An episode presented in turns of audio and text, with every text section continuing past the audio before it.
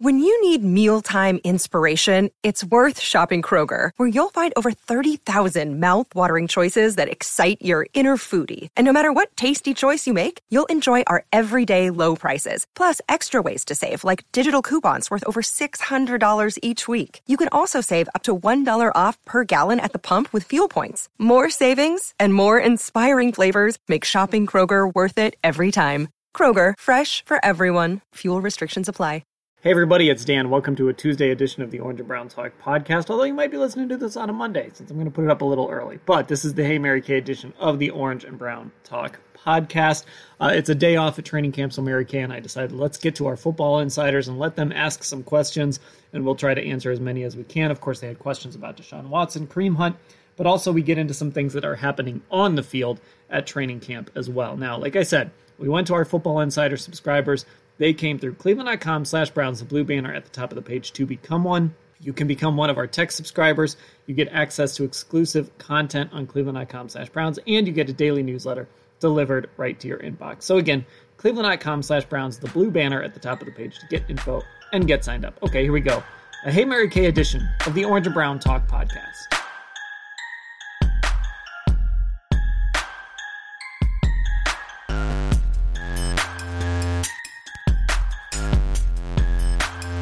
Here we go on the Hey Mary Kay edition of the Orange and Brown podcast. We are back here on an off day in training camp, so we decided we'd get to some of our football insider questions. And as expected, Mary Kay, uh, a lot about Deshaun Watson, a lot about uh, Kareem Hunt. Let's start here. Jacob from Berea.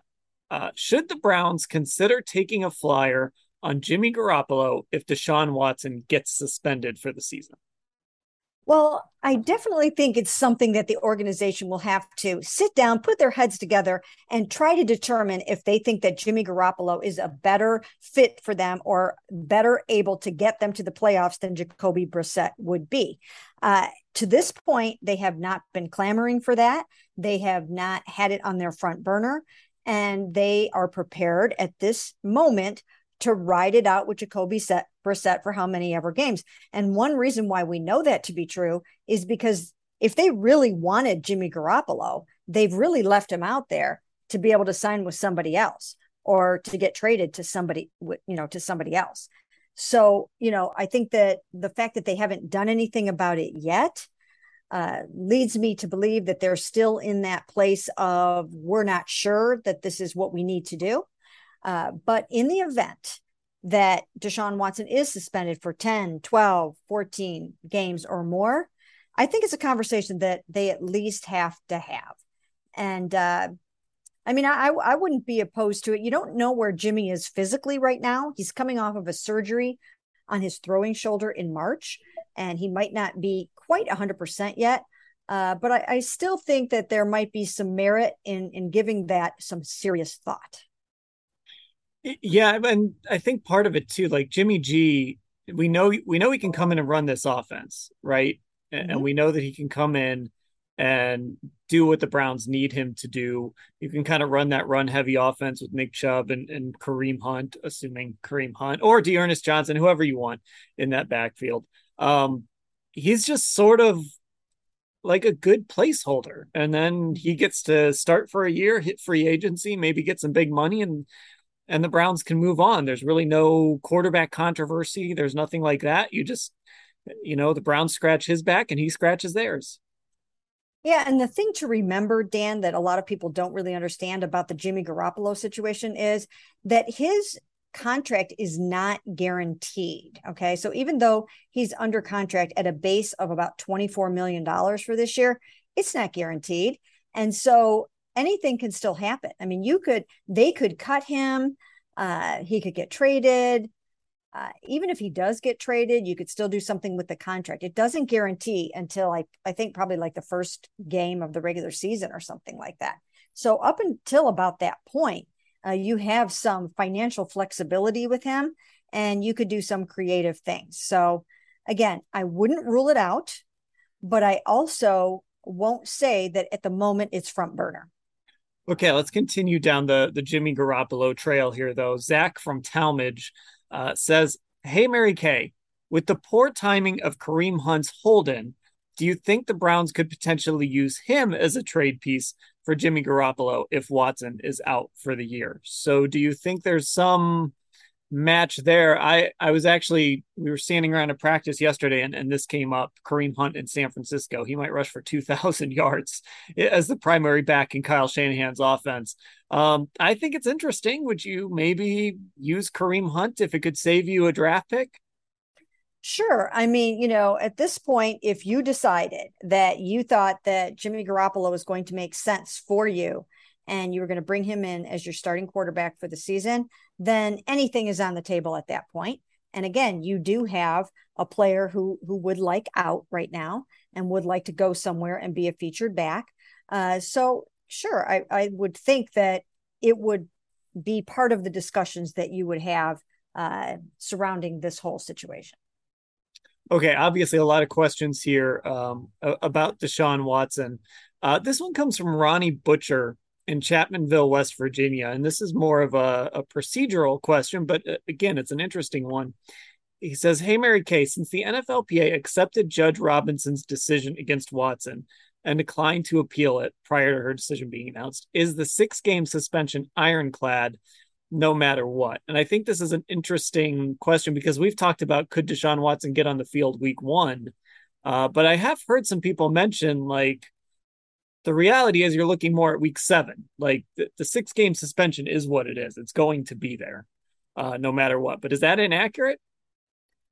Uh, yeah, I would say that that's inaccurate because um, if the NFLPA decides to, to sue in federal court and secure a temporary restraining order or get some kind of an injunction, it will be basically to have the whole thing overturned. So I don't think that uh, that it, anybody will be bound to the six games just because the NFLPA uh, did not try to appeal that originally. I think anything can still happen in court, and the temporary restraining order could cover uh, the beginning of the season. Uh, I mean, because nobody really knows what's going to happen yet. No, nobody knows if uh, you know if that suspension is going to get reduced, increased, whatever the case may be. So I would think that it would cover uh, the first six games. And I had a legal analyst. Uh, his name is Daniel Moskowitz.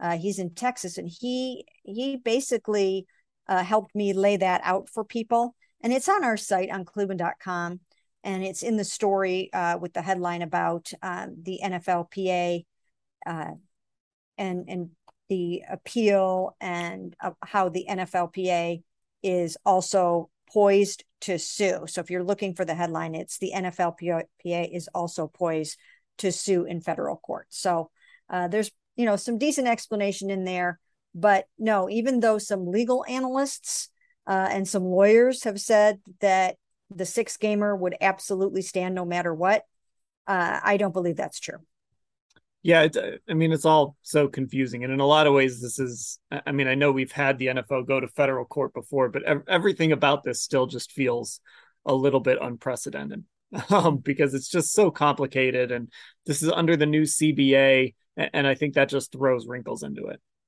Yeah i mean if the nflpa is going to sue uh, they're going to work on those first six games too. I mean they're going to work to get this thing reduced overturned, whatever. They're not just going to sit back and say, "Oh, hey, we're totally cool with the six games. Let's start talking about week seven and on." That that's not what they're going to do. If they're going to go to bat like that in federal court, uh, they're, they're going to come all guns blazing. Okay, so Mike, uh, Mike in Chester, Maryland, um, has a question about potentially a, a settlement. And we've talked about this a little bit on the pod over the last few days, but he says, Hey, Mary Kay, should the NFLPA and Deshaun Watson try to get in front of Peter Harvey's decision by offering his 2021 salary uh, of $10.5 million as a fine with no additional games added to the, spend- to the suspension? He thinks that would be a victory for Watson, and the deck is stacked against him. You know, it's interesting. Uh, first of all, yes, I do think the two sides should get together and try to come up with a settlement in advance of Peter Harvey's decision. I think they seem to be almost close enough uh, that they could that they could come up with something. It would have to be more games than six for the NFLPA to not want to move forward, and it would have to include some kind of a fine and maybe a, a significant fine uh, because they don't like the fact that he's only missing out on $57,500 per game based on his base salary of $1.035 million, which the Browns reduced uh, to give themselves some cap relief. And then they gave him the rest of his money in a $45 million signing bonus up front this year. So he's still got the same average of 46. It's just sliced up differently so that they can, uh, you know, still have some cap space. Um, the NFL didn't like that. They they don't like the fact that he's not being hurt in the in the pocketbook. Even when he sat out last year, as you said, he got the full ten point five four million dollars. So that's not flying with the NFL. Uh, so they're going to push for a substantial fine. Uh, but I do think that there is a world in which you can use some of what happened last year and tack that on to whatever you hope to do this year. Uh, that way he gets kind of hit in the in the pocketbook a little bit, and then also serves the amount of games that the NFL feels comfortable with. Okay. Uh, again, a lot of Deshaun Watson questions. Uh, this one from Paxton Styles. It's a little complicated, but this is a little more football related. So, uh, kind of getting into the on the field situation. Paxton says, Hey, Mary Kay, what do you think the Browns' division record will be if Watson, he puts out a few scenarios, misses the first three division games, uh, misses the first three division games plus the second Cincy game, or is suspended the whole season? Let's just do this. If he suspended the whole season, what do you think the Browns' division record will be? Mm, that's really tough. That, that's a great question. Um, the first thing that comes to my mind is like 500. That's the first thing that comes to my mind. But it's not going to be easy to beat Joe Burrow and Lamar Jackson without an excellent, excellent quarterback. I mean, they're going to have their running game and they're going to have their really good defense, and you can win a lot of games that way. Uh, but these games are coming down to amazing quarterback play, and and I don't know that they're going to have what it takes uh, to go head to head with those guys we'll see. I mean, look what happened when Joe Burrow came up and Ja'Marr Chase came up against the Cleveland Browns defense last year. The Browns defense dominated. Um, but I'm still going to go with a 500 record here because I think that uh, you know that they can beat they can beat the Steelers. I think they can beat the Steelers. Uh, their quarterback situation just doesn't seem to be what they're hoping for this year. Uh, so they they can win at least one of those games, maybe both. Um, the others are going to be a little bit tough, but let me say 500. Okay, so then the other the first scenario he threw out was if he misses the first three division games, which would actually be and let me make sure I'm counting this up right, an eight game suspension. So he'd come back after the bye week against the Dolphins. So he would miss the Thursday night game against the Steelers, uh he's the game he's supposed to come back the ravens game he would miss that in this scenario and then he would miss the bengals game on halloween uh do you still go three and three if he's back in the second half of the season and still has one game each against um against each division opponent mm, that's going to be tough that is going to be tough because the stakes are so high at the end of the season he'll be coming back in kind of cold having not played football since the end of 2020 uh, getting acclimated to his new teammates I think it'll be tough. I would say at that point, he could go two and one. I will say he will go two and one in the division. Um, and then with him out in the first three games, that could they could be looking at a it could still be two and one there mm-hmm. because of the de- strength of the defense, but it could also go the other way, one and two. Yeah, I mean, I, I could see them going like four and two, but they'd have to win at least one with Jacoby Brissett, obviously. Mm-hmm. Um, yeah, I mean, it just depends. I'm, I, I don't know. For me, I'm starting to feel like Baltimore is going to be really good this year. I don't know why. I just, well, I do know why because they're they're a good organization. They're going to be healthy. Um, I think Lamar is going to have a little bit of a chip on his shoulder after last season, and with all this contract stuff, and there's been stuff floating out there about him um, you know that that quarterback tiers piece that was in the athletic and and all of that. I, I just feel like this is setting up for Lamar to have sort of a prove it year. And the Ravens being healthy, you know, J.K. Dobbins. We're recording this on Monday. He was just activated off the pup list today. Um, I, I, don't know for some for whatever reason. I just feel like the Ravens of all the teams in the North are, are going to be really really good. I, you know, I think so too. I think some of it will depend on if they can get some of those defensive guys back, if they can get their defensive backs back, Humphreys, Peters. I mean, uh, you know, I just that has a lot to do with it. I mean, they they really play such an aggressive brand of defense. Uh, and Lamar, I mean, Lamar is so good, and and John Harbaugh, John Harbaugh is so motivated to beat the Cleveland Browns. I mean, he just he does not really, in some ways, like what the Browns stand for, and right now he doesn't like what the Browns stand for in terms of the Deshaun Watson situation. He made that very clear when he was asked about his feelings on Deshaun Watson. Uh, so I, I think uh, he's going to have a little bit of an extra burr under his saddle uh, to come out and and give the Cleveland Browns everything they have. Okay, going back to sort of the off-field stuff with Deshaun, Jim Buddy in Pittsburgh uh, says, "Hey, Mary Kay, why would the NFLPA ever have agreed to a disciplinary process where the league could essentially appeal to itself? He's actually a labor lawyer and he's never seen an arbitration process where the arbitrator's ruling wasn't final. Um, but I think there are a lot of questions like how did the NFLPA end up with this system where on the one hand they get the independent arbitrator and Sue L. Robinson, you know, jointly appointed by both sides. But then there is this wrinkle here where Roger Goodell is able to appoint someone who appears to be very friendly to the league uh, to to basically try and get what the NFL ultimately wants. Well, you know what they um, the NFLPA fought for this, but it, they wanted it to be obviously flip flopped. They wanted the initial ruling to come down from Roger Goodell, and then the appeal to be heard by an independent arbitrator. And it does seem like that would make more sense, but they just didn't win it. They did not win that. And it was one thing that that they conceded that they got something other than Roger Goodell being the judge, jury, and executioner, but they still left the final decision either in his hands or in the hands of a designee. In this case, uh, he appointed Peter C. Harvey to rule on the appeal.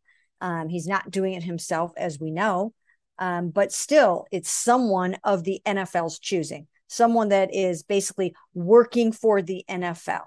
So it, it didn't go really in the favor of the NFLPA, but they did get something.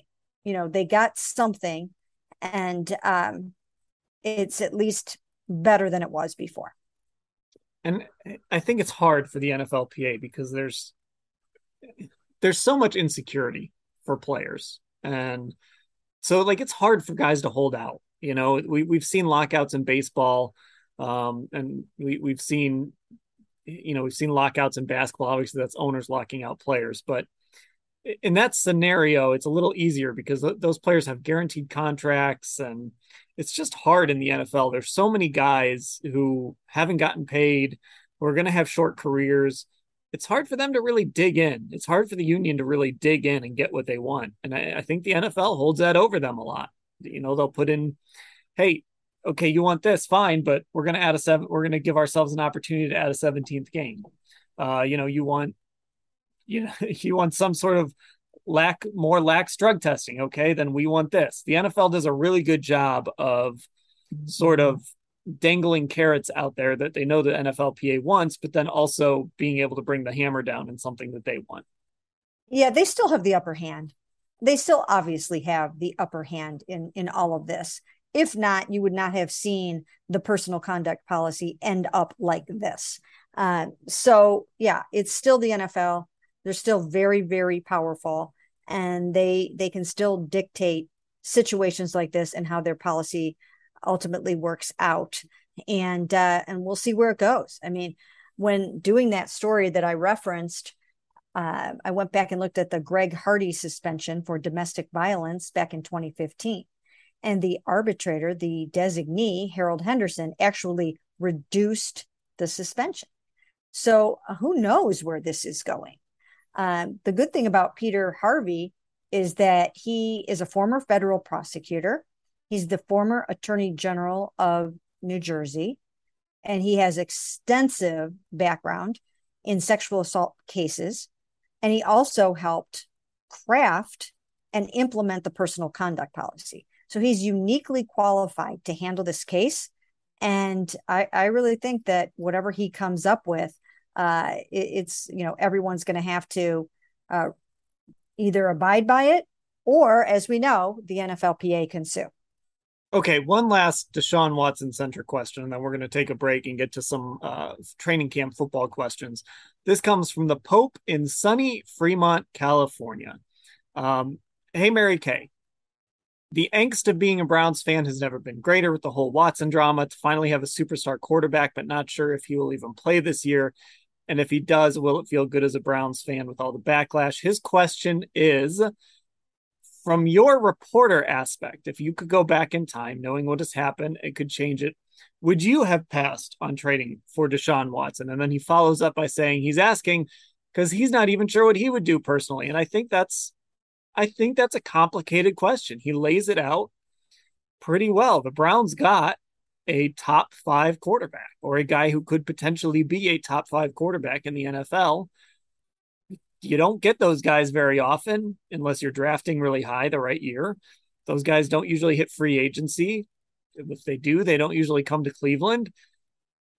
I, I, you know, I it, it's hard to say that I I know why the Browns made this trade. Everybody knows why the Browns made this trade because they needed to upgrade a quarterback and they needed a guy like this. But then it came with with all of this uncertainty too.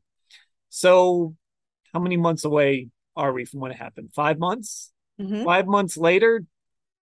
I, I mean, what would you do? Do you think the Browns are regretting this at all? Well, let me just say that we are in the thick of the bad stuff right now, right? right? Right. We are in we are right in the heat of the moment of everything bad about this acquisition. And the Browns knew that it was going to get be bad in the beginning and that somewhere on the horizon there was going to be football and that Deshaun Watson was going to have an opportunity to take this team to multiple Super Bowls, okay? They knew that it was going to be horrible now, I actually think in some ways it's been worse than they even anticipated. And I think part of that is because the attorney for all of the plaintiffs, Tony Buzbee, I think has done a masterful job of handling this from a PR standpoint and garnering public opinion mm-hmm. and putting his clients out there at very key times. And Deshaun and his team really have not been able to answer or respond uh, to a lot of these things. I actually think they should be responding more. I mean, if Tony Buzbee has a press conference, then maybe they should have a press conference. I mean, you know, I actually think it would be okay to respond to some of these things if you still feel like there are things that would help uh, change or sway how the public feels about this. But Tony Buzbee has captured all the momentum in in all of this, and um, they shut down Rusty Hardin. Uh, Deshaun Watson's side and whatever whoever they have involved over there they shut down rusty hardin his attorney uh, after he made the comment about the happy ending that did not sit well you know with so many people including many people in the deshaun watson camp so after they shut down rusty hardin there really hasn't been anyone a spokesperson per se for the deshaun watson side all we've had is Tony Buzbee press conferences and Ashley Solis, you know, standing up there. And Deshaun doesn't even really get to, you know, talk to us at all. I mean, we had him one time in organized team activities, but that's it.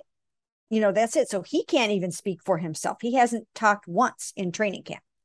We haven't talked to Andrew Berry. Uh, you know, we've talked to Kevin Stefanski. We've talked to players, but there's nobody in that Deshaun Watson camp that has come out and said, look, here's what you're going to find out when the truth comes out. Here's the smoking gun that we have. Here's why we feel confident that you're going to feel better about this in the final analysis. We're not hearing anything like that.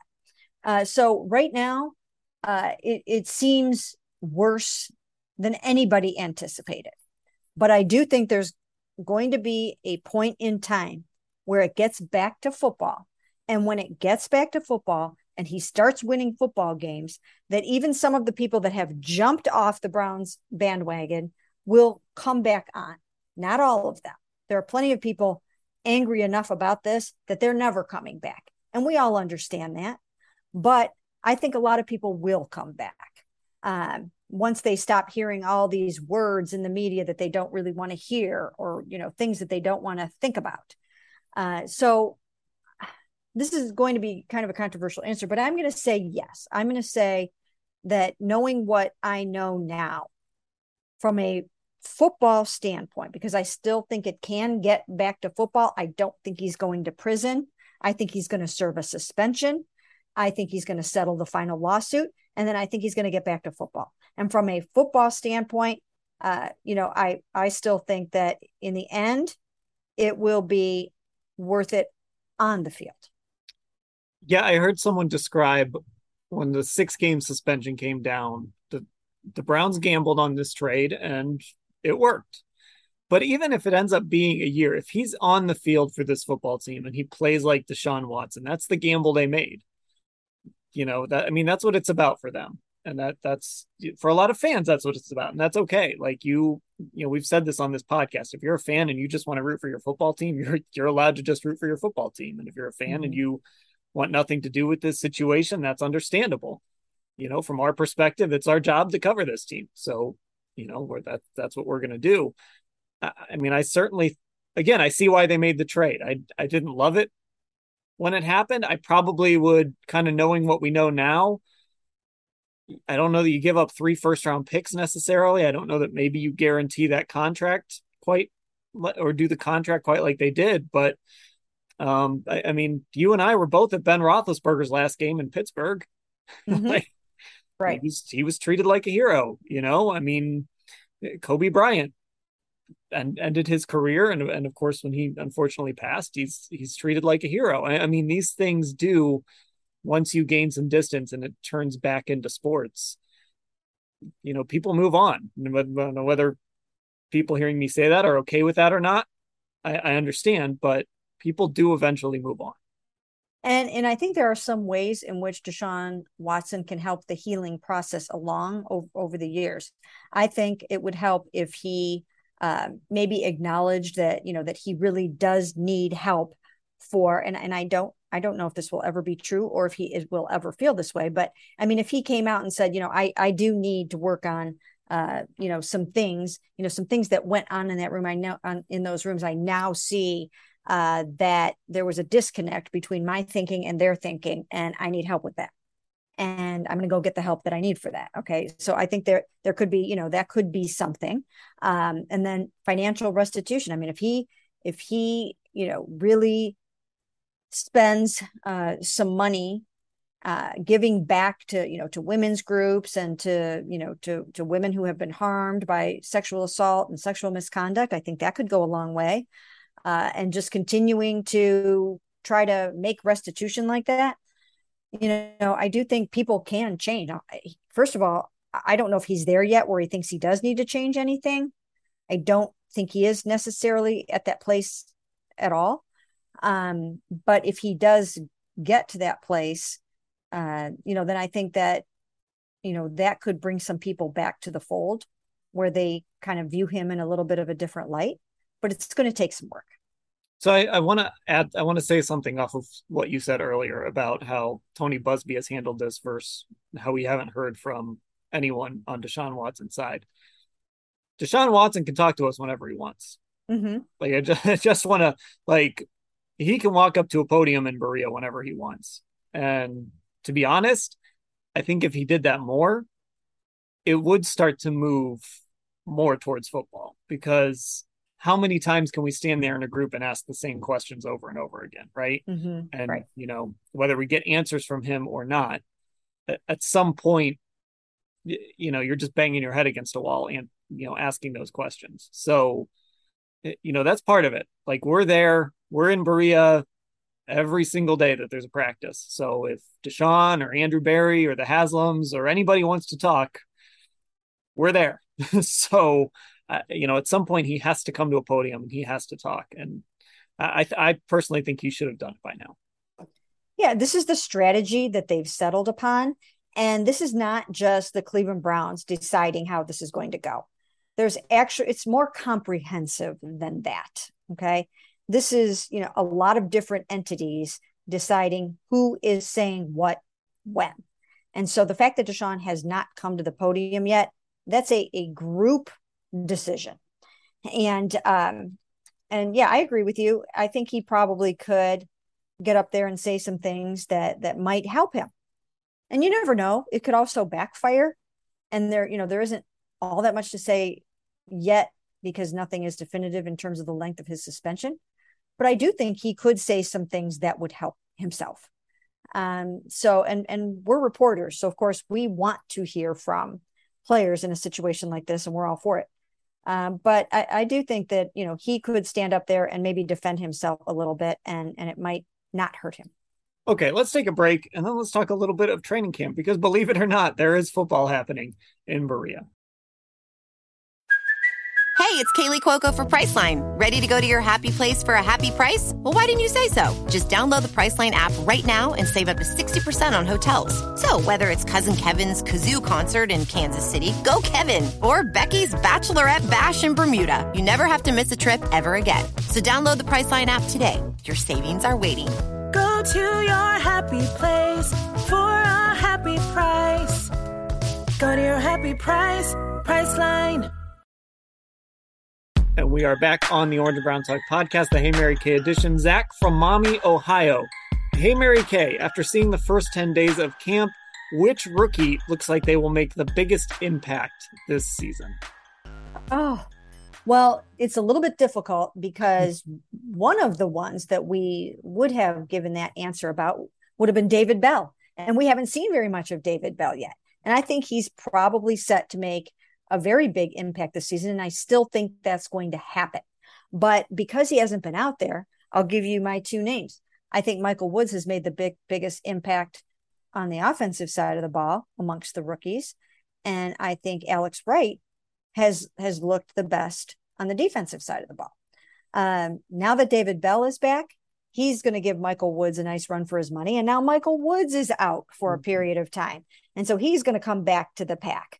Um, but these are, you know, three of the names that, you know, I think, of course, to watch. And then, of course, you've got Martin Emerson. Martin Emerson is mixing it up out there. He shows toughness. The moment is not too big for him. He is breaking up passes. He he got in a little argument, uh, a little scrum with uh, with Donovan Peoples Jones. He's not afraid to do that, which I mean, you don't want to hurt each other in practice, but you also want to establish your, you know, your toughness. And he's got that. Um, you can tell that he's gone up against really good receivers in college, and uh, and he's going to get a lot of playing time this year. He's really going to get a significant amount of playing time. So I, you know, these are some of the guys that that I think will have the biggest impact. And Cade York, I mean, Cade yeah, York right? is going to have right. I mean, Cade York is going to have a huge impact. I mean, there are uh, you know five rookies that that really could make a lot of noise this season.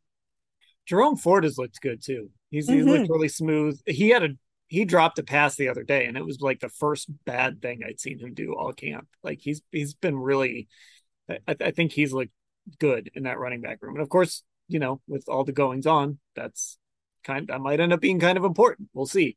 Um, Martin Emerson, by the way, this eyeball test, like so Jeff Howard talked to us when was that Saturday maybe all the all the camp days blend together mm-hmm. and he said that he'll sometimes mistake um, Martin Emerson for Ronnie Harrison and mm-hmm. Ronnie Harrison's tall like he's a tall long safety and it's yeah. true like when you see Martin Emerson out there he looks like a safety Joe Woods said he looks like a linebacker I mean mm-hmm. all of those things are true he does not look like a cornerback, especially on this team, because a lot of their corners are, are kind of smaller and, and quicker. And then you've got Martin Emerson.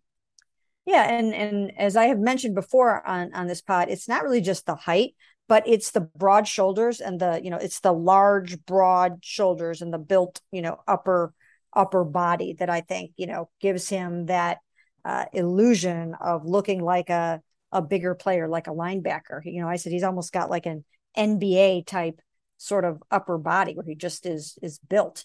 Um, but he, you know, he looks the part not just only physically, but from a, a, a talent level as well. He's out there doing the work, and so I think that's going to be uh, really interesting to to see what he can do. I think he he's going to challenge for a lot of playing time. And and look, Denzel Ward has been out with a foot injury for a good long time. And the truth of the matter is, you just don't know uh, if he's going to be absolutely 100% by the start of the season. And if he's not, I think Martin Emerson is, is going to get, uh, you know, a lot of good playing time, possibly, possibly even the starting role opposite Greg Newsome in that scenario. And we've seen this team is not afraid if they think a guy's ready to to put him out there in a big role. They're, you know, they'll be patient when they need to, but we've seen it a lot that if they think young guy's are ready, they're going to throw them out there. Uh, Tom in Middlebury, Connecticut. Hey, Mary Kay, what younger player are we not talking about that has quietly had a really nice camp? He says rookies are second year guys. We've we talked about rookies, but I'm just going to say like let's say anyone that that's sort of been added to the roster since Andrew Berry took over, as far as like a draft pick or something like that. Um, I have a couple guys in mind. Uh, Jacob Phillips. Mm-hmm. You know, maybe we are talking about him, but I it looks like he's going to be the starting Mike linebacker right now, mm-hmm. at least. Um, a lot of people are saying good things about Jordan Elliott. You yep. know, I'm, I I'm not really sitting here breaking down defensive line play in training camp, but um, a lot of good things being said about him. Uh, uh, Greg Newsome. I, we talk about Greg Newsome, so I don't think he counts in this, but I think he's had one of the best camps of anybody. There, yeah. there's some guys out there who are getting some opportunities. Yeah, and you know, and and we have been trying to let everybody know that you know that Jordan Elliott is due for it. He's in the starting lineup. Uh, Chris Kiffin, when I talked to him in minicamp, I think it was, or OTAs, or at some point, uh, he told me he's more excited about Jordan Elliott than you know than anybody this offseason. Um, so you know that's pretty high praise right there. So we have been talking about a lot of those guys for the most part. Um, the ones that we haven't been talking about too much, you know, Tommy Togiai is somebody to keep an eye on on this year. You know, what is he? Who is he? What can he accomplish? What can he achieve? Um, so I think he's somebody to watch. Uh, most of the other ones, I think we've kind of pretty much been letting everyone know that Michael Woods is somebody that you really have to keep an eye on. I I've said this many times uh, that he's going to make he's going to make the 53 man roster, and I still think he's going to make the 53 man roster, even though he's got this hamstring injury right now, and maybe he has to go on an injury list or something like that. Uh, but he certainly certainly was gunning for the 53 before he hurt the hamstring. And that's really unfortunate for them. Anthony Schwartz, he's another one that there, there are not many people uh, that believe in Anthony Schwartz. Um, and I'm not 100% certain what's going to happen with Anthony Schwartz either. Uh, but this is certainly a chance for him uh, to go out there and show that he's more than a track star, that he's a football player, that he can run routes, that he's got good hands, that he can do what it takes to play in this league. So he's somebody to keep an eye on.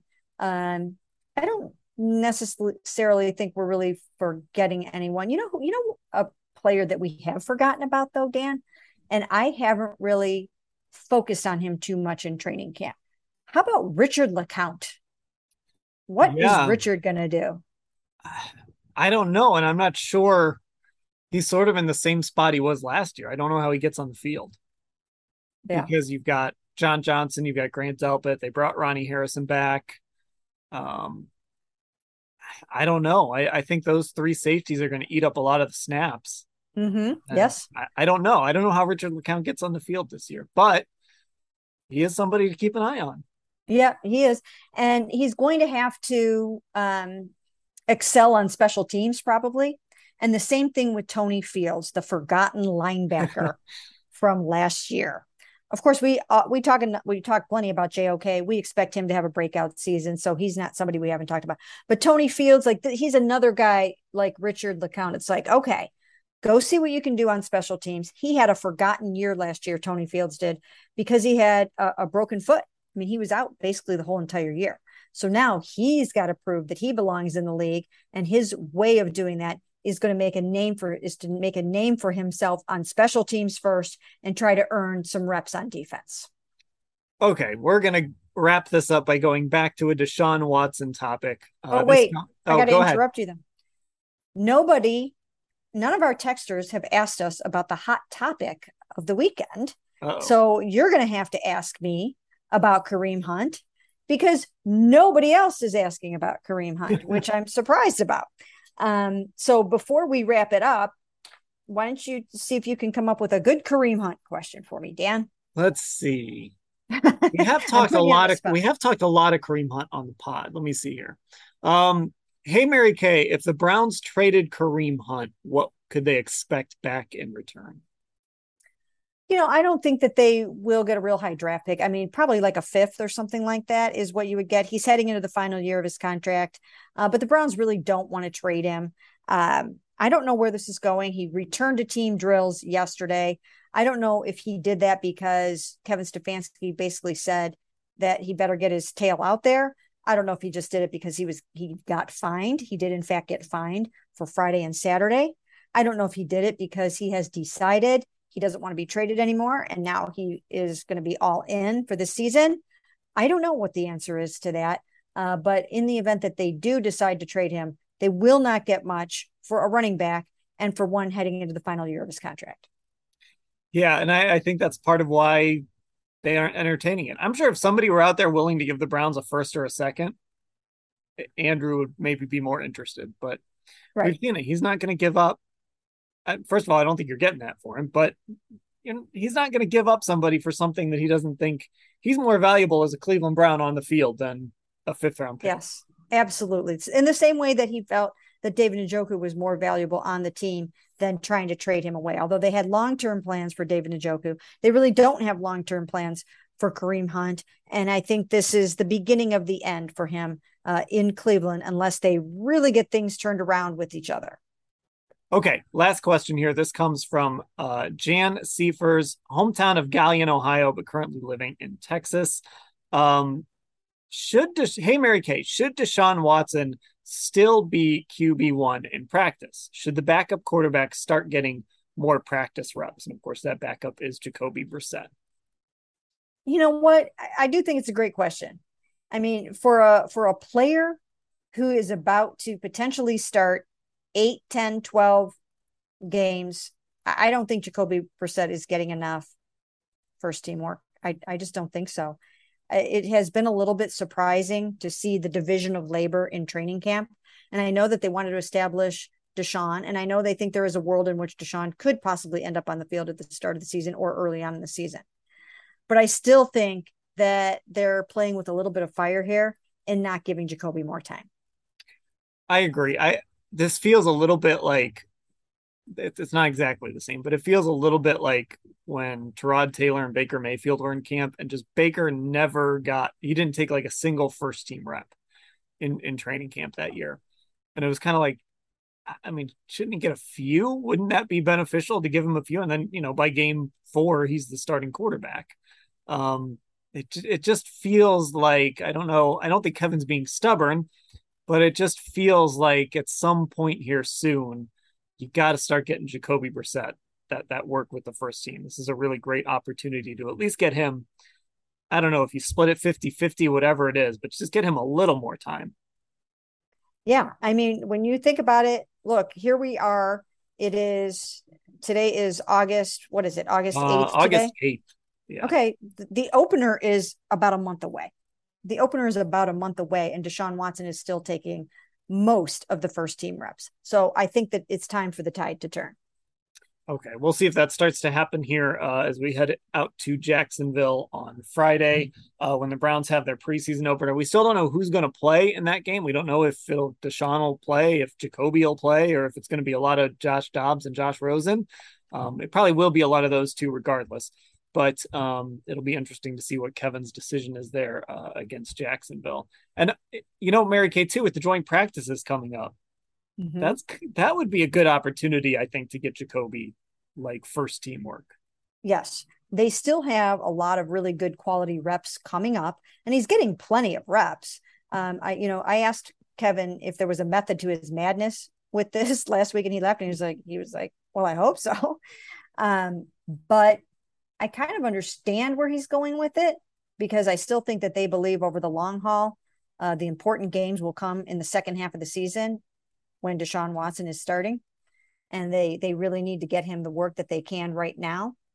Um, but I do think that that it's time. I do think it's time. And as you mentioned, the the uh, the joint practices will be very, very helpful.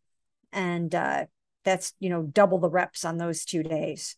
And so, um, so yeah, I, I guess there's time, but that opener is barreling towards us. Yeah, as we know, time moves fast uh, in the NFL. Before you know mm-hmm. it, you know, we're going to be on a plane to Carolina.